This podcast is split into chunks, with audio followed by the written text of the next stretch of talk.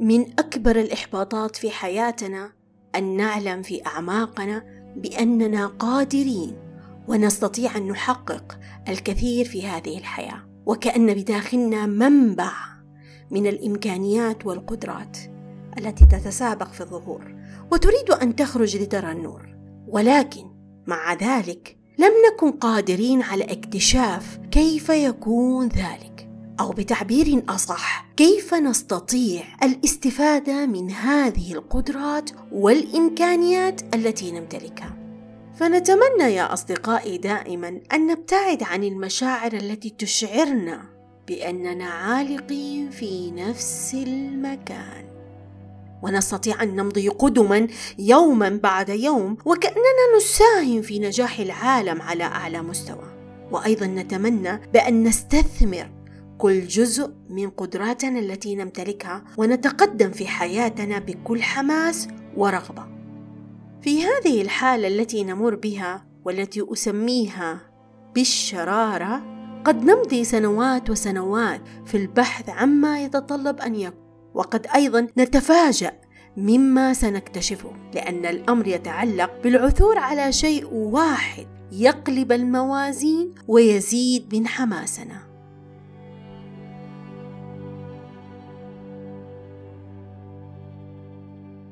أهلا بكم يا أصدقائي في حلقة جديدة من حلقات بودكاست بلوره محدثتكم المدربة رانيا سابق. في هذه الحلقة سنسلط الضوء على أمر جدا مهم. أنا شخصيا أعتبر هذا الأمر من الأمور التي لابد أن نمتلكها في حياتنا لأنه سيساعد في عملية التحفيز والإصرار والمثابرة وأيضا العمل. ولكي نستطيع أن نخطو الخطوة الأولى في طريق تحقيق أحلامنا.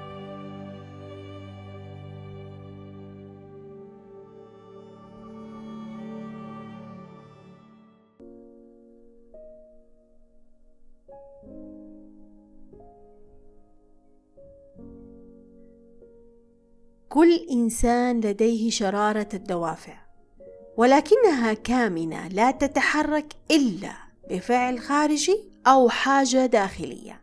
فعندما تتحرك تلك الدوافع تجعلنا نقوم بسلوك مناسب ولا يتوقف بل يستمر حتى نصل إلى الحافز الذي يشبع الحاجة لدينا.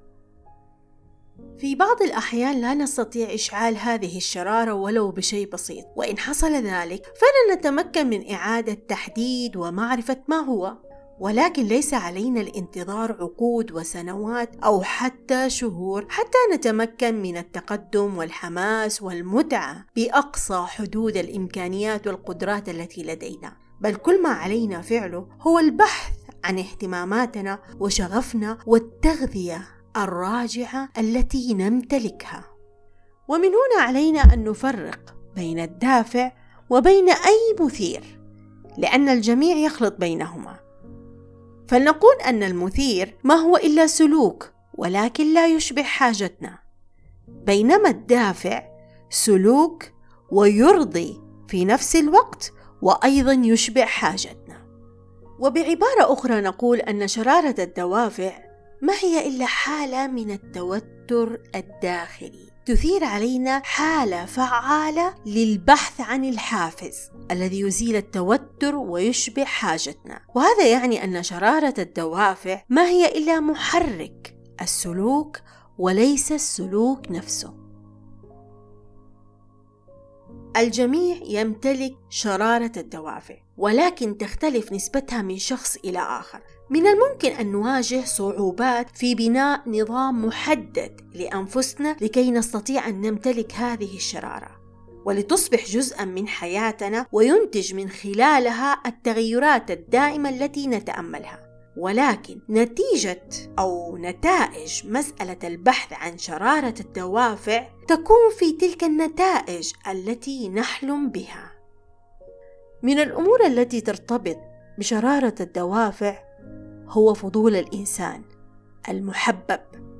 ونقول أن هذا الفضول ما هو إلا إصرار وسعي ورأي وإجابة لأسئلة ملحة في حياتنا.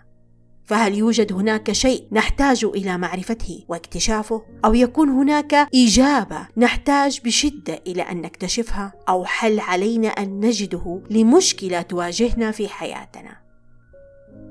فلقد عبر عالم الفيزياء أينشتاين عن الفضول وقال بوضوح تام هو الشيء الهام عدم التوقف عن التساؤل فلا بد أن يكون هناك سببا للفضول فالإنسان لا يسعى إلا أن يشعر بالرهبة عندما يتأمل أسرار الخلود والحياة والبنية الرائعة للواقع ويكفي أن يحاول فهم القليل من هذه الأسرار كل يوم يمر في حياته. اذا من الفضول المرتبط بشرارة الدوافع سننتقل إلى الاهتمام العميق بموضوع أو مجال أو فكرة معينة وهذا ما يطلق عليه الانبهار. والانبهار هنا لا يتعلق بمشكلة أو سؤال معين أو يكون في ارتباط جوهري بشيء معين وإنما من الممكن أن يكون معنا منذ الطفولة ويرافقنا مدى الحياة وأيضا قد ينشأ بلمح البصر عند تعرضنا لتجربة جديدة أو فكرة جديدة. فمثالا على ذلك الإنسان الذي يحب القراءة والبحث في موضوع معين أو فكرة معينة، فسببه الوحيد الذي يجعله يفعل ذلك هو الرضا والسعادة التي يحصل عليها من خلال الاهتمام العميق والانبهار بالفكرة التي تولد شرارة الدافع لديه. الانغماس التام في مهمة أو موضوع معين. هذه الحالة التي يصفها العلماء بأنها حالة التركيز التام والتي تكون عند الرياضيين لأنهم ينتبهون على ما يفعلون وما يتوقعون. وأيضا علماء الاجتماع يسمونها بحالة التدفق. لأننا نكون في هذه الحالة شعلة من الحماس والنشاط بصرف النظر كيف نكون فحالة الانغماس التام التي نشعر بها ما هي إلا محفز لإنجاز مذهل لنا وتكون المحرك الأساسي لشرارة الدوافع. من الأمور التي تعلمتها في التوست ماستر يا أصدقائي هو الاهتمام بمساعدة الآخرين، وهذا ما نطلق عليه اسم الخدمة. فإدراكنا أننا بطريقة ما نحدث فرق في حياة الآخرين هو أكبر وأفضل دافع بالنسبة لمعظمنا. لأن هذا الأمر الذي يجعلنا نشعر بأننا بشر أكثر حماسا وتحفيزا. ومن المثير للاهتمام بأن المتعة هنا تربطنا بشخص أو مجموعة معينة. فلا بد أن نفكر جيدا في موضوع الخدمة لأنه على الأمد البعيد لا يكون هناك حبا حقيقيا واهتمام مع أي نوع من أنواع العلاقات إلا بالمشاركة والخدمة. علماء النفس يقولون أن شرارة الدوافع ترتبط بأمرين مهمين جدا. الأول الاستكشاف الفطري. والثاني الفضول. وهذا هو مفهوم بالغ الأهمية في علم النفس. وقد قيل أيضا أنه آلية حاسمة للحافز الذاتي وللتطوير المعرفي بين البشر. بحيث تؤثر هذه العوامل علينا في كل محطات حياتنا وسنوات تكويننا سواء أدركناها أم لم ندركها. ويعد تفسير السلوك البشري امرا معقدا جدا. فنحن بحاجة إلى تفسير دائم لسبب الذي يدفعنا للقيام بما نفعله وما الذي يدفعنا للتصرف وفقا لغرائزنا. وقد طرحت العديد من الأسئلة والتفسيرات المختلفة تتضمن أسباب السلوك الإنساني المعتمد على مفاهيم أو أفكار جديدة. فهذا السلوك الإنساني هو الذي قدم لنا نظريات عديدة لتفسير شرارة الدافع لأنه هو ما يدفعنا إلى اتخاذ نوعا من الإجراءات والتي تكون في حل مشكلة أو اتخاذ قرار. فهذا يكون إما بسبب الدافع وانجذابنا نحو تحقيق الهدف. ومن النظريات التي فسرت شرارة الدوافع كنظرية التوقع للعالم فيكتور فروم. في هذه النظرية يخبرنا العالم فيكتور أن الناس يقررون فعل شيء ما بناء على النتائج التي يتوقعون الحصول عليها من جراء القيام بهذا الفعل. في هذه الحالة يا أصدقائي الناس يصلون إلى مستوى عالي من الحماس والإنتاجية لأنه تحقق لهم شرطين أساسيين فالشرط الأول اعتقادهم بأن المجهود سيؤدي إلى النجاح والشرط الثاني الاعتقاد بأن ذلك سيؤدي إلى تحقيق مكاسب أعلى من المجهود بمعنى أن الناس يندفعون للعمل الجاد عندما يرون أن هناك علاقة متبادلة بين مجهودهم وإنجازاتهم، وأيضا بين المكاسب والنتائج التي يحصلون عليها، فتكون نتيجة اختياراتهم الواعية هو الوصول إلى أكبر قدر من المتعة. في هذه النظرية استخدم العالم فورم ثلاث متغيرات تساعد في ذلك، وهي التوقع والوسيلة والتكافؤ. فلنقول أن التوقع ما هي إلا عملية التفكير القائمة على افتراض أن الجهد المبذول سيؤدي إلى تحقيق الأداء المطلوب أما عن الوسيلة فتكون في عملية التفكير في أن التوقع على حصول مكافأة في تحقيق الأداء المطلوب وأخيرا يكون التكافؤ في التطور بأن كل العناصر متكافئة ومحفزة ويكون في الرغبة على الحصول على نتائج أكثر رغبة لتحقيق ذلك. اذا يا أصدقائي خلاصة هذه النظرية تقول أن ما يدفع الناس إلى القيام بأي شيء هو توقعهم بأنهم سيحصلون على نتيجة مرجوة من تحقيق هذا الهدف. وعلى خلاف ذلك يقل حماسهم إذا لم يكن هناك نتيجة واضحة لهذا التوقع. لذلك سيكون الأمر لا يستحق العناء. وأخيرا شرارة الدوافع تعد نظرية معقدة وأيضا في نفس الوقت بسيطة جدا جدا لأنها شيء يفهمه الجميع بالفطرة.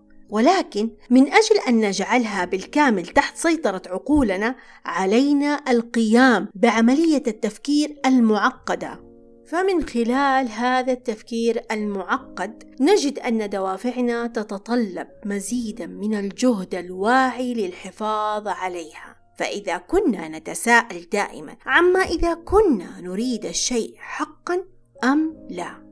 ولمعرفة ذلك لابد علينا أن نحاول اتباع الخطوات التالية فأولا الفهم التام لدوافعنا ويكون في طرح بعض الأسئلة فنقول هل تصرفنا سليم؟ هل أنا منقاد لتحقيق هدفي؟ هل أعرف السبب الحقيقي وأعترف بهذا السبب؟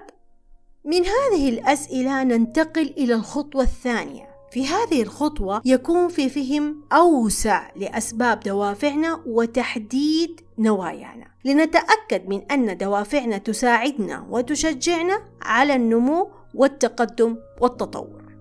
أما عن الخطوة الثالثة والأخيرة تكون في تدريب أنفسنا على الاحتفاظ بالتردد العاطفي المرتبط بمستقبلنا المنشود وأيضا مراقبة التغيرات التي تحدث لنا في الوقت الحاضر. ويكون هناك قضاء وقت كافي في تخيل المستقبل الذي نتمناه كما لو كان يوما عاديا بالنسبة لنا.